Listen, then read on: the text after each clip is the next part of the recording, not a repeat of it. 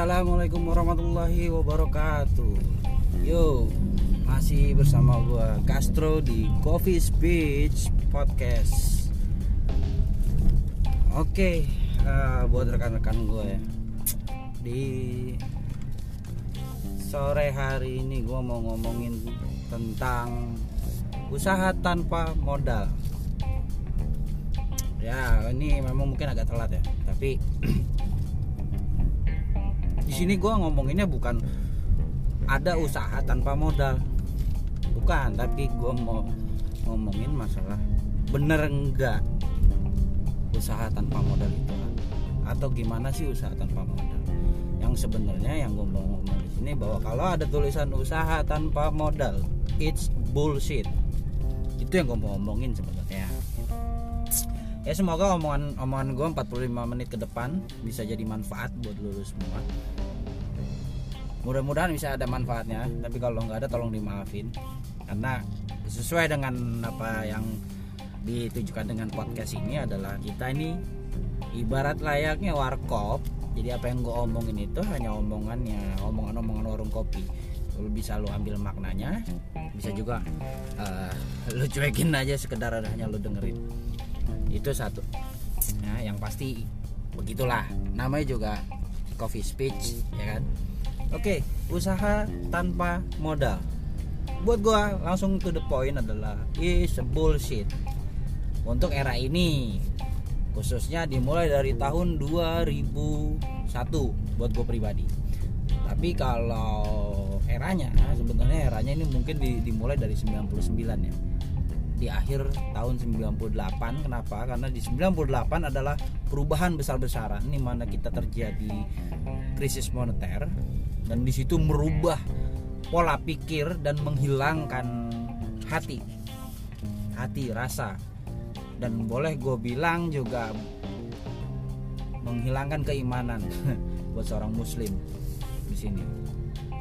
Bagi yang imannya kurang kurang kuat gitu ya. Bukan berarti gue kuat iman enggak. Mudah-mudahan Allah kuatkan iman kita semuanya. Oke. Okay.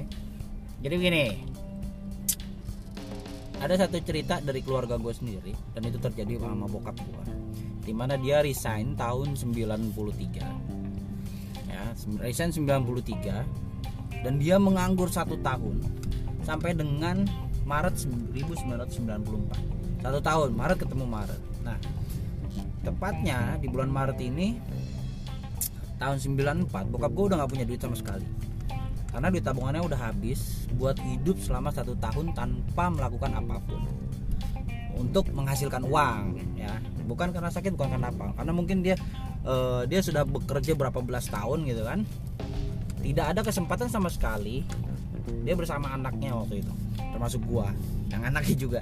Intinya dia ingin merasakan selama satu tahun itu full bener-bener every time for our family bahasanya begitu uh, every time ya.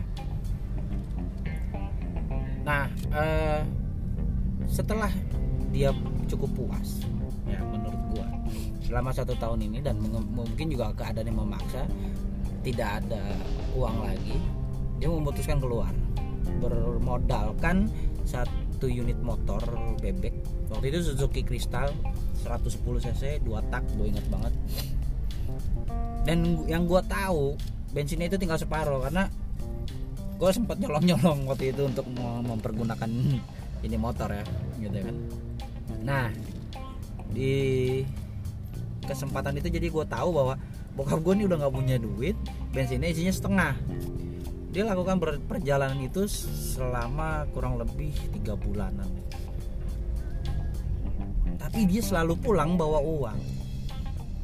Kita langsung berpikir dong berarti bokap lu masih punya duit kan gitu? Enggak sebenarnya kalau untuk punya duit. Kenapa? Karena uh, yang pertama gue tahu modal dia modal dasarnya bukan rupiah tapi bensin setengah tangki. Setengah tangki itu mungkin bisa sekitar seliter setengah ya. Karena dulu itu full tank cuma 3 literan kalau nggak salah tapi bagaimana untuk memperpanjang bensin ini dan besok besok besok besok? Ya memang dia pulang bawa uang tapi gue tahu dia tidak mengisi bensin dari uang apa yang dibawa pulang sama dia. Gitu. kenapa? Karena pada akhirnya pun gue tahu bahwa dia ini mendapatkan bensin selama beberapa bulan ke depan itu ya di tahun itu ya tiga bulan itu. Dia eh, mendapat kepercayaan ngutang gitu dipinjemin bensin bayarnya belakangan. Kalau dia punya duit dan maksimal itu biasanya satu satu bulan udah dibayar.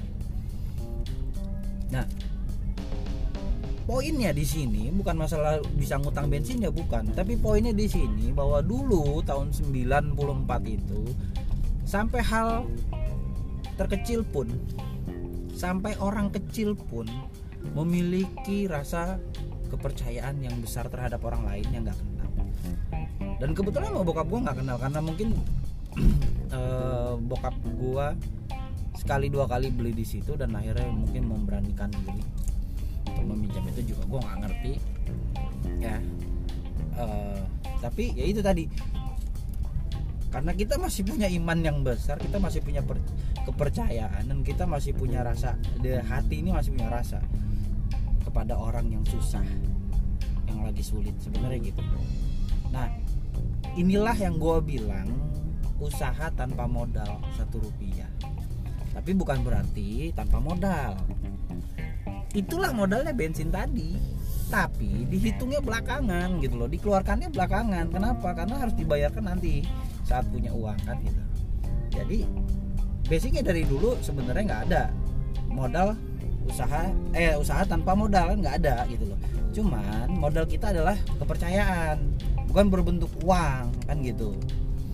Nah bagaimana bokap gue sekarang bisa uh, sukses sampai punya uh, toko? Buat gue sukses karena kalau dibandingkan dengan kehidupan gue dulu kecil gue adalah uh, gue adalah anak tukang ojek sebenarnya gitu. Kenapa? Meskipun bokap gue karyawan dia pulangnya selalu ngojek.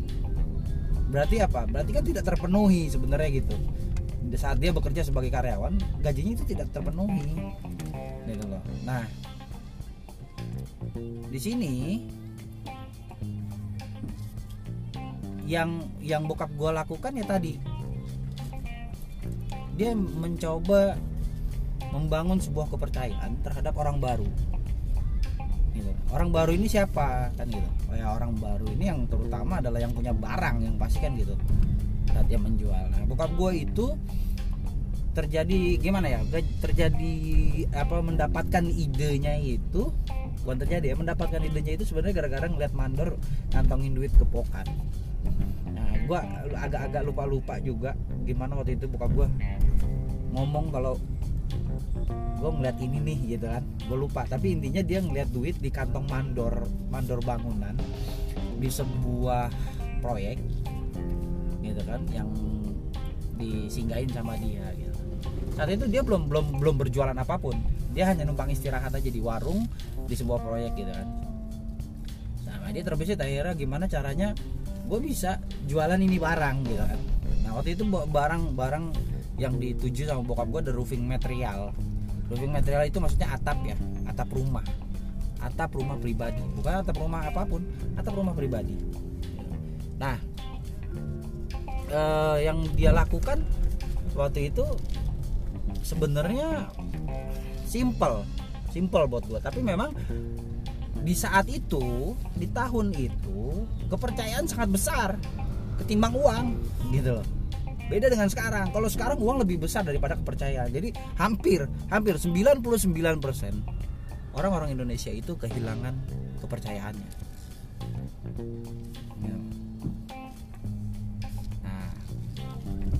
itu yang uh, mau gue bahas. Kenapa gue bilang usaha tanpa modal is bullshit? Karena kepercayaan tadi.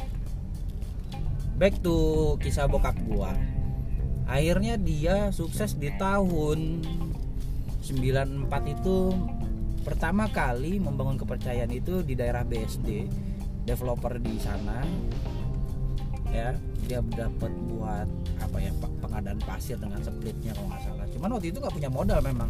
Cuman dia bernegosiasi gimana si buyer bisa membayar uh, di, di si buyer ini bukan bisa bayar ya dibayarnya cuma 50% bisanya. Tapi gimana caranya dia bisa menurunkan barang terus terus terus dan terus sampai dengan 100% barang itu turun dan si buyer pun bisa bayar lancar gitu loh 100% dia dia membangun antara buyer dengan yang punya barang posisi dia ada di tengah. Nah dulu dengan sistem kepercayaan. Kenapa? Karena melepaskan duit belum ada barang itu sangat sulit untuk saat ini untuk hari ini gitu. Ya kan? Realistis saja gitu loh. Nggak usah pungkir nggak usah munafik kita realistis.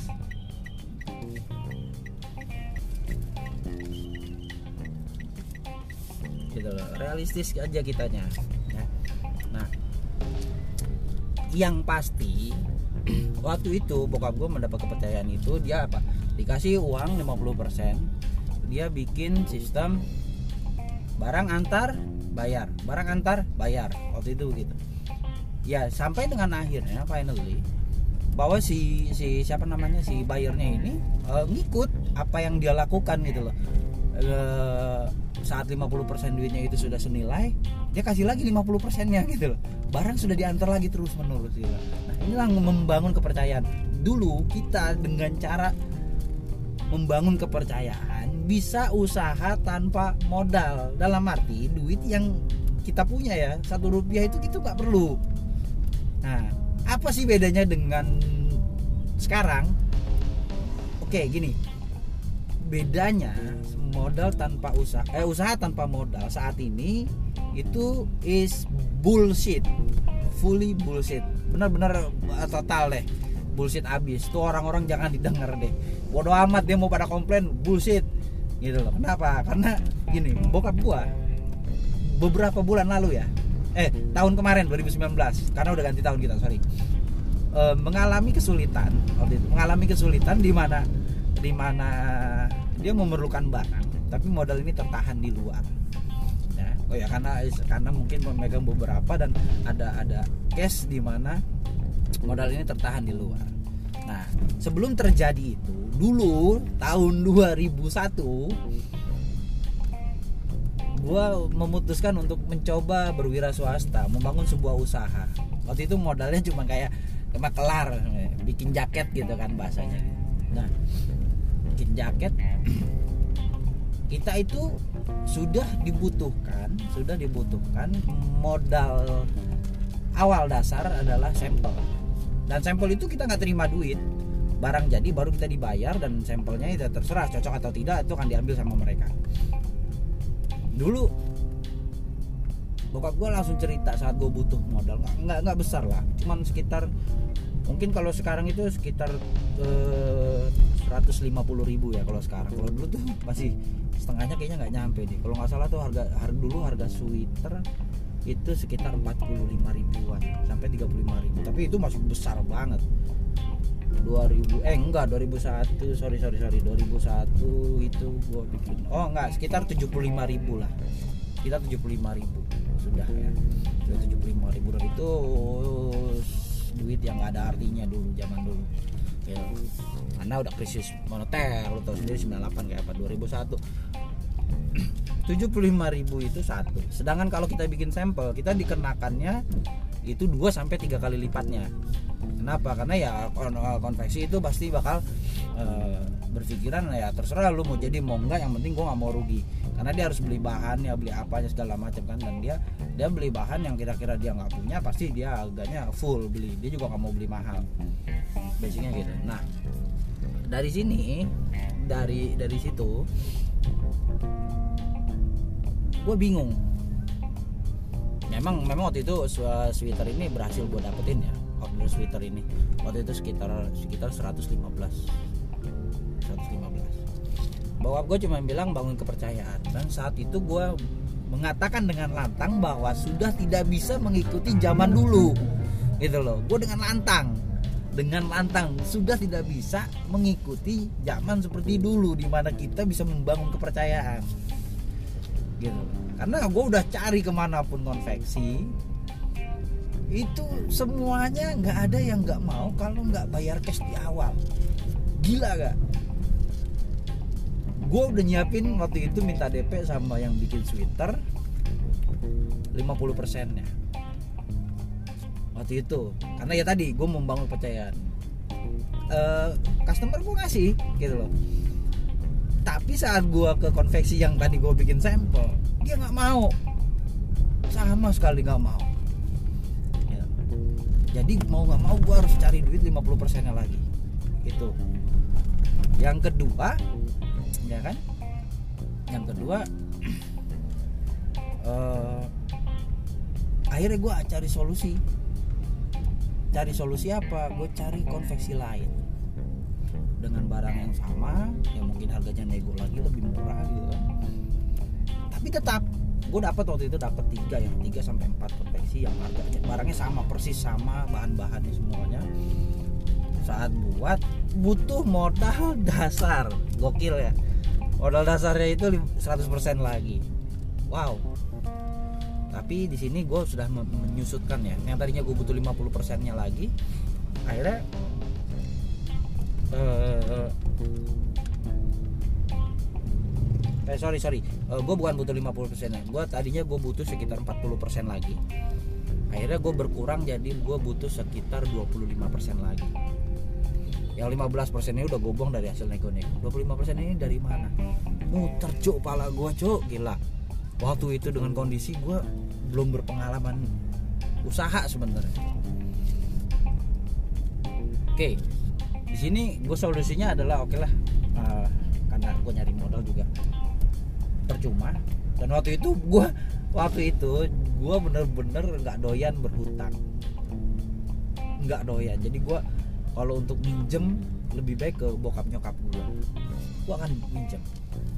Tapi kalau buat ke ini ke apa namanya ke orang lain kayaknya gue nggak dulu dulu ya. Dulu gue juga nggak mau nafik gue pernah ngutang ke orang. Gue punya pernah punya kasus hutang besar juga ya kan di keterpurukan di hutang adalah intinya adalah bagaimana ya kita membangun usaha tanpa modal itu is bullshit basicnya kan gitu. Nah gue akhirnya gimana caranya? Ya akhirnya gue waktu itu gini. Gue ambil kesepakatan sama si konveksi gini bos kalau gue nggak boleh kalau order harus bayar semua full. Sekarang gini bisa nggak kalau gue punya duit segini nih? Jadi gue nggak ada untungnya nggak ngambil untung dulu. Dari duit 50% yang gue dapet pembayaran dari si customer gue itu gue bikin olah. Karena waktu itu untungnya nggak nggak nggak besar ya nggak kayak yang orang-orang sekarang. Untungnya gila-gila gitu loh. Kalau dulu gue masih mikir untuk ngambil untung gitu takut orangnya keberatan. Sebenarnya gitu. Jadi gue bilang gue punya duit sekian lu bikinin dulu deh barang yang udah gue bayar. Nanti gue bayar lagi sisanya baru lu bikin lagi. Lo gitu sistem gue trik gue akhirnya alhamdulillah waktu itu uh, percaya nggak percaya ya bodoh amat. Tapi ya tuh konveksi ngasih ya, konveksi ngasih akhirnya gue bayar separohnya. Ya, waktu itu sekitar 75 persen bayaran 25 persen lagi gue kurang. Nah gue punya waktu satu bulan waktu itu pembuatan. Akhirnya dari waktu satu bulan itu gue berpikir uh, karena gue punya waktu sebulan gue sempat berpikir keras sekitar 2 sampai tiga hari. Gimana caranya gue punya 25% tadi akhirnya gue sementara gue berjuang dengan ngumpulin duit. Ngumpulin duit itu selama dua minggu.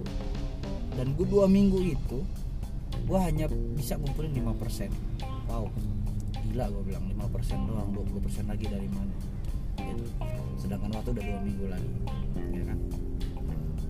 Target gue adalah minggu ketiga gue udah langsung bos tolong bikinin yang sisanya. Dan dengan dengan uang yang gue kasih kan. Itu gitu. Target gue karena apa? Karena gue ngejar kepercayaan akhirnya gue nggak berutang waktu itu. Gue nggak berutang akhirnya gue kalau nggak salah jual. Adalah jual barang gue jual barang gue dan itu pas gue mau jual harganya nggak sesuai dengan yang diinginkan ya jadi wah masih minus nih gitu. Minusnya masih lumayan besar sekitar 12 persenan untuk untuk yang gua lunasin ke si uh, konveksi ini. Nah di situ akhirnya gua jual lagi barang gua. Barang-barang motor pasti. Baru situ dapat persis tiga hari kurang uh, kurang tiga hari kurang untuk mencapai minggu ketiga gue bisa order. Baru itu di, di, di, baru itu dibuatkan. Nah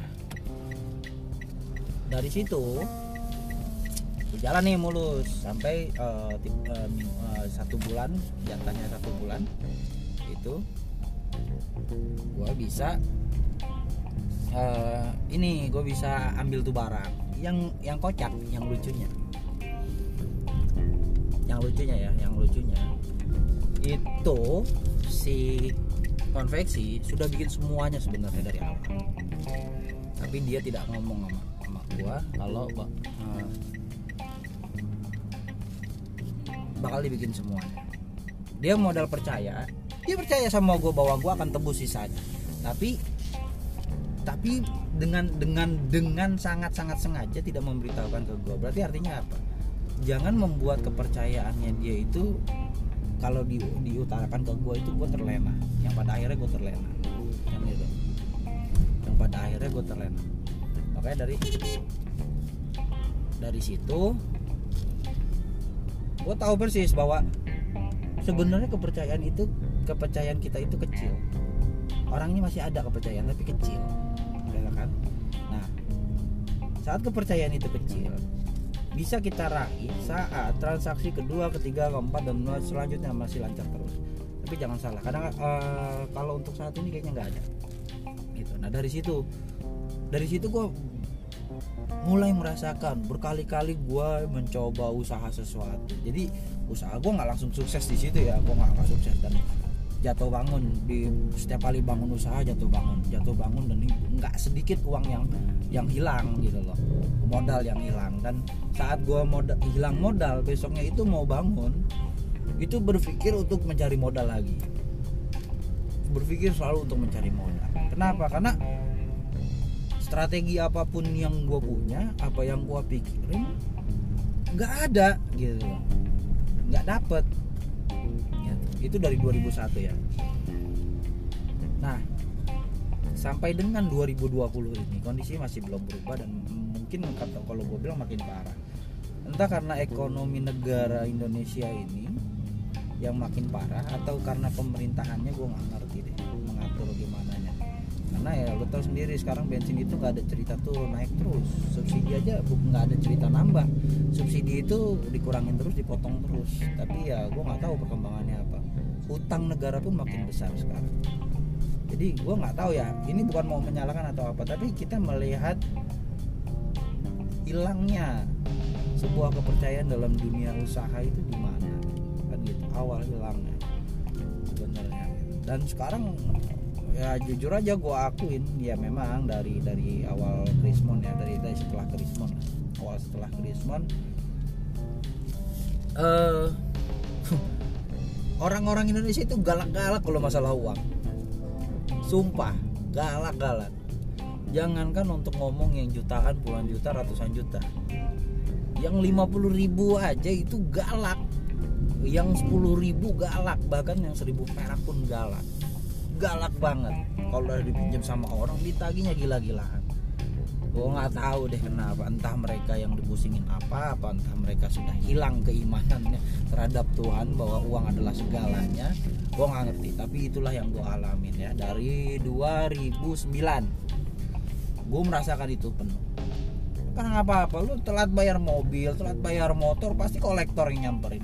Gitu. Yang akhirnya apa? Ya tadi gue bilang kenapa kenapa bisa jadi galak? Akhirnya dimanfaatkan oleh manusia-manusia atau orang-orang yang uh, bu bukan yang nggak punya rasa takut ya. Mereka nggak punya rasa takut bukan itu. Mereka punya rasa takut cuma mereka uh, mungkin terpaksa melakukannya gitu loh. Mungkin terpaksa melakukannya karena mereka butuh. Nah basicnya sekarang kita tuh susah untuk bener-bener dapet uh, kepercayaan. Itu benar-benar susah untuk dapat kepercayaan. Dan itu udah nggak bisa sekarang. Kembali lagi ke kasus di mana gue bilang bullshit tanpa modal dan akhirnya ini pun uh, bokap gue ya pengalamannya dalam berusaha dalam membangun sebuah usaha dalam mem membangun sebuah pasar dan bahkan dia bisa menguasai pasar. Dan itu pernah terjadi menguasai pasar itu uh, baru mengatakan ya saat ini usaha tanpa modal. Bullshit. Mengiyakan apa yang gue omongin. Gitu. makanya bukan sebuah ini ya bukan sebuah omongan belaka gitu. Nah di sini di sini gua bisa jelasin dalam artian gini. Bokap gue punya waktu itu butuh yang gue bilang duitnya ketahan-tahan ya tadi. Sorry kita agak melenceng tadi ini kita gue lurusin lagi. Yang tadi dia butuh modal sebenarnya modalnya sedikit. Saat itu kalau kalau gue punya gue punya ini ya gue punya apa namanya gue punya uang waktu itu kondisi uang gue udah masuk pasti gue ini pasti gue uh, kasih ke bokap buat modal itu. Dia sampai akhirnya ya ini akhirnya uh, sam dia akhirnya sampai menggadekan barangnya menjaminkan sebenarnya bukan menggade sih jamin karena ya tadi karena kita nggak punya uh, orang kita itu udah nggak punya rasa kepercayaan. Jadi udah nggak kalau udah nggak punya rasa kepercayaan otomatis buat gua itu orang udah nggak punya hati. Buat gua gitu. Manusia nggak punya hati. Kalau dia nggak punya kepercayaan berarti dia nggak punya hati. Itu buat gua ya. Sorry kalau lu ada yang tersinggung. Tapi ya mohon maaf uh, untuk orang kenal tidak percaya dan apa ya? Wah itu parah parah meskipun ya memang ini masalahnya uang ya kan? Uang tidak bukan teman kan bahasanya gitu. Intinya adalah sekarang itu semua nonsen. Dia harus uh, waktu itu untuk menurunkan berapa puluh ribu ya dia harus barangnya dititipkan di store itu di, eh, di, bukan di pabrik malah.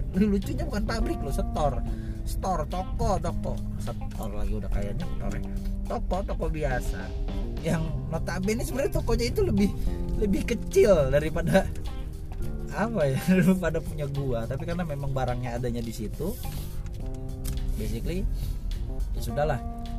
Akhirnya kita bokap mengambil dari situ karena nggak percaya akhirnya ya udah lu kirim barangnya ini barang gue taruh di sini ya kan? Harta gue taruh di sini sebagai jaminan. Nanti saat dari project gitu keluar melawan pembayaran gue akan lunasin barang gue tarik kan gitu. Intinya dari kejadian itu bokap gue baru merasakan yang namanya kita butuh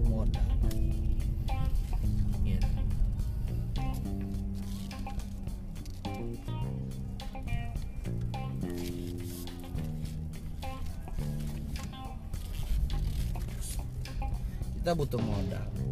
Modal ini seberapa besar? Ya itu kembali ke kita. Ya kan?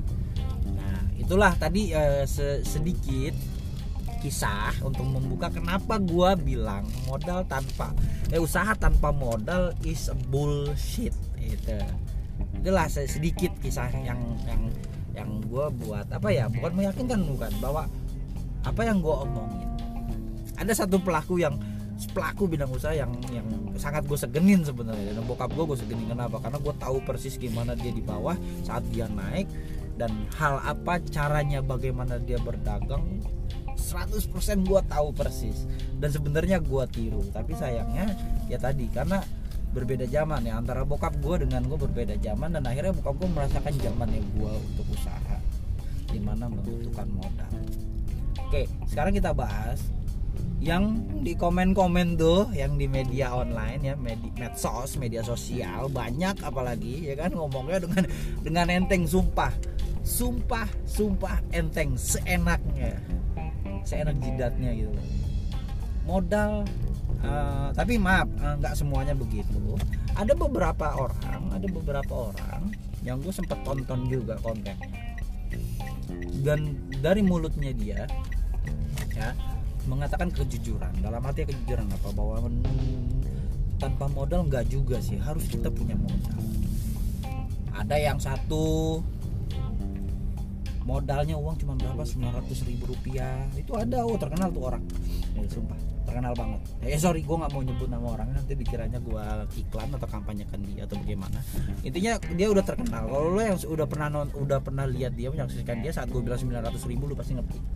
Ya kan dia dia dia bangkit dari keterpurukan tapi tapi dia bangkit dari keterpurukan ada lagi yang satunya lagi uh, kayaknya belum pernah terpuruk kalau gue lihat belum pernah terpuruk yang wow sangat-sangat lagi ya. ya tapi dia membangun bisnisnya dengan sangat hati-hati dan dia meng, meng, men, tidak tidak iakan bahwa usaha tanpa modal itu ada tetap ada modalnya dalam hitungan rupiah pun itu sudah termasuk ya. Jadi yang gue maksud di sini satu rupiah gitu. Jadi lu nggak punya duit sama sekali tapi lu punya barang. Barang untuk kaki lu. Barang untuk media lu ber apa membuat usaha gitu. Modelnya role modelnya yang sesungguhnya seperti itu gitu kan? Basicnya basicnya di situ. Nah dari sini yang gue maksud adalah bahwa kita kalau sekarang mau usaha itu simple tetap butuh modal. Nah modalnya disesuaikan. Yang pertama usahanya mau apa? Kita sesuaikan dengan modal yang ada di kantong kita. Jangan berlebihan lu punya duit 500 ribu maka lu cari usaha yang bisa dengan uang 500 ribu itu. Gitu loh. Simpelnya. Ya kan? Nah lu mau apa lagi maka lu cari uh,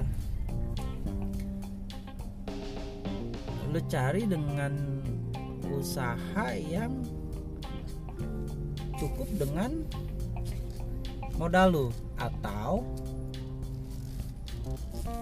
lu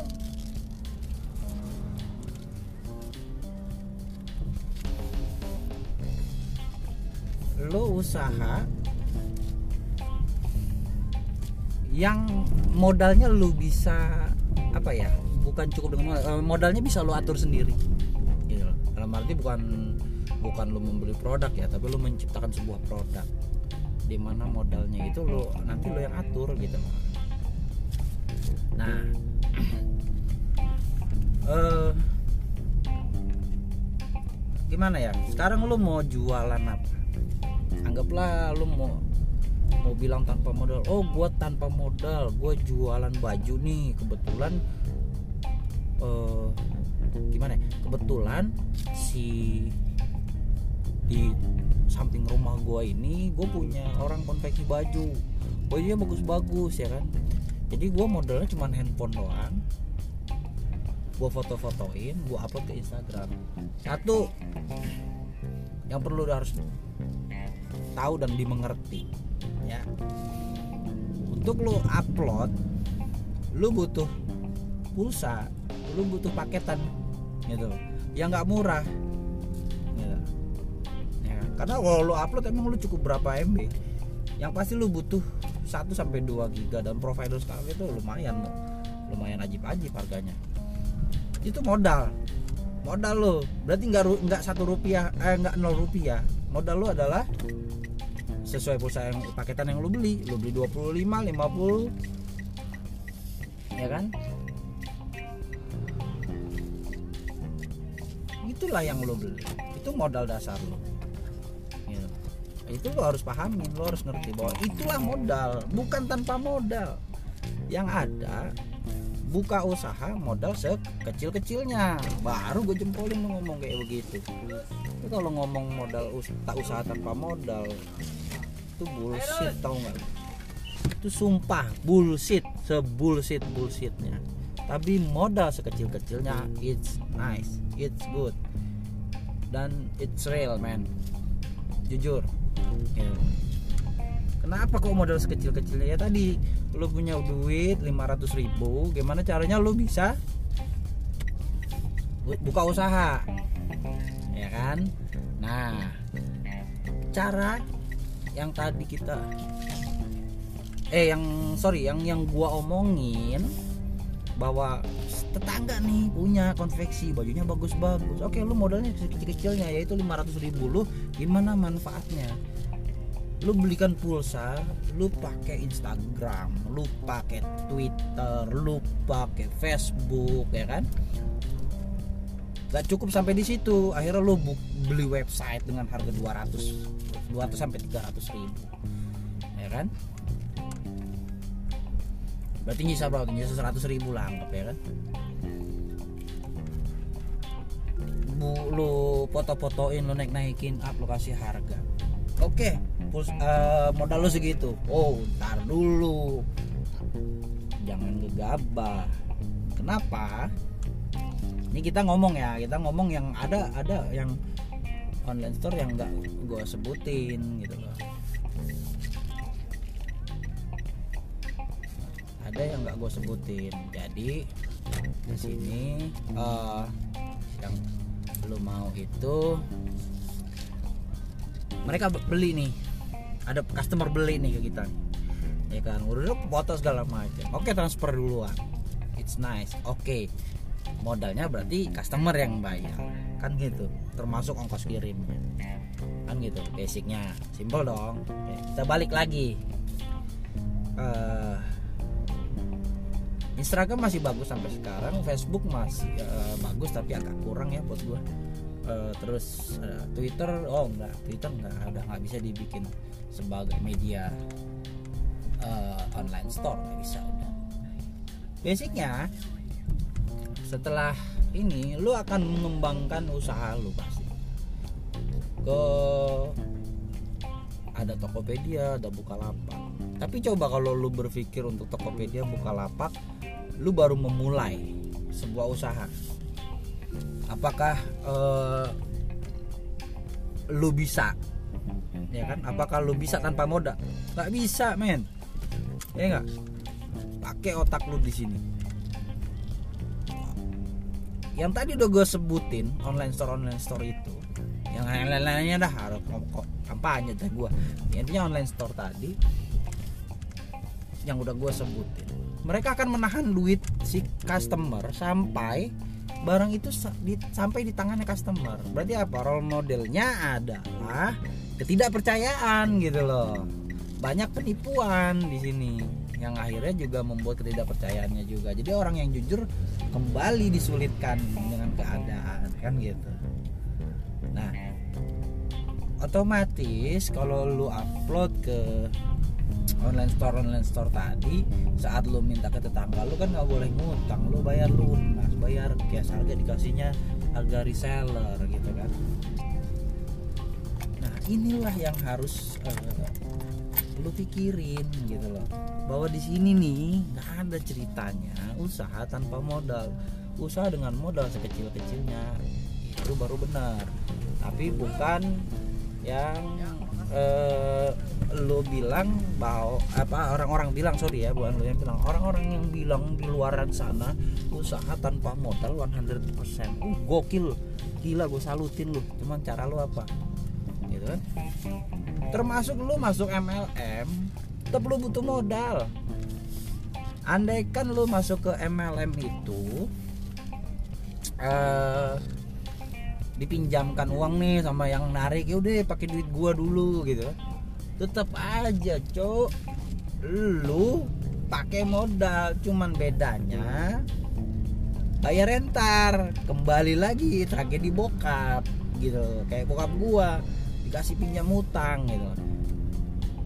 Apa pun yang lo omongin usaha tanpa modal it's a bullshit tapi usaha dengan modal yang sekecil-kecilnya itu yang real jadi jadi kita harus paham banget di sini apa yang namanya tanpa modal apa yang namanya uh, bukan dengan modal gitu. Nah kenapa sih gue ngomong kayak gini? Karena kasihan loh jujur kasihan. Gue ngeliat beberapa teman gue banyak yang mengorbankan uang. Nggak besar sih hitungannya ratusan ribu tapi sebenarnya ratusan ribu itu untuk orang-orang tertentu berarti. Apalagi yang mengalami masa-masa sulit ya.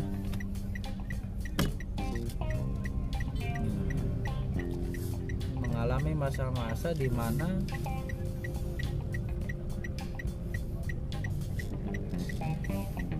masa-masa di mana kita nggak bisa uh, menghasilkan uang atau kita punya uang cuman sedikit tapi bagaimana caranya besok kita bisa bertahan untuk hidup tahan untuk makan makan makan gitu. Kan gitu loh.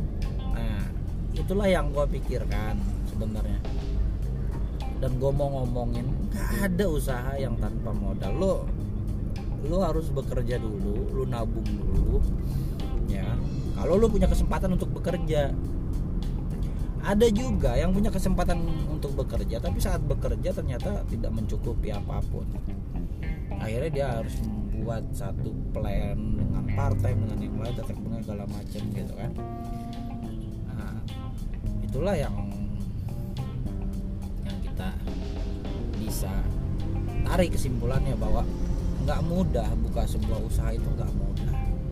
Dan usaha itu pun harus uh, kita pikirkan baik-baik matang-matang bagaimana bisa mencapai sebuah target yang benar-benar berpeluang menciptakan sebuah goal yang indah. Sebenarnya gitu? Sebuah goal yang indah. Jadi basicnya kalau lu selalu berpikir us mod usaha tanpa modal itu bisa satu saran dari gua, stop it. Tapi berpikirlah bagaimana caranya lu membuka satu usaha dengan modal seminim-minimnya. Pertama adalah sesuaikan usaha dengan modal yang lu punya. Yang kedua, atau yang keduanya lu bisa menjadikan bahwa lu sih pengatur modal. Berarti lu harus menciptakan suatu kreasi inovasi dalam arti apa? Barang produk-produk tertentu staff apa pun itu lu harus bisa bikin. Dengan modal yang lu punya jadi lu mengontrol modal di situ. Gitu. Itu on base nya di situ. Itu yang lu lu lu, lu harus bikin. Jadi kembali lagi lu punya tabungan berapa pun even is 100 ya. Uh, ribu yang lu punya itu bisa berkembang baik kalau lu bisa memanfaatkan itu. Jadi intinya di part satu ini kita akan ngomongin bahwa yang pasti dari awal sampai akhir finalnya cuman apa? Usaha tanpa modal is, is bullshit ya yang benar adalah usaha dengan menggunakan modal seminim-minimnya. Oke, okay, uh, 45 menit ini kita sudah ngomongin yang ada ya. Uh, usaha tanpa modal ini akan menjadi bagian part pertama dan akan gue sambung ke bagian part kedua nanti. Mudah-mudahan di part satu ini bisa memberikan apa ya uh, open mind buat kalian bisa membuka pikiran kalian dan mudah-mudahan uh, dari sini tercipta ide-ide yang menarik. Di part 2 nya kita akan ngomongin usaha tanpa modal yang memberatkan. Ya usaha tanpa modal yang memberatkan. Dan di sini gue akan coba uh, berbagi beberapa solusi-solusi. Mudah-mudahan bisa jadi bukan lo tiru ya tapi bisa jadi lo modifikasi yang pasti uh, atau mendapatkan atau mendatangkan ide-ide buat lo semua. Oke? Okay? so so stay tune in coffee speech bersama gua Castro in the next part. Assalamualaikum warahmatullahi wabarakatuh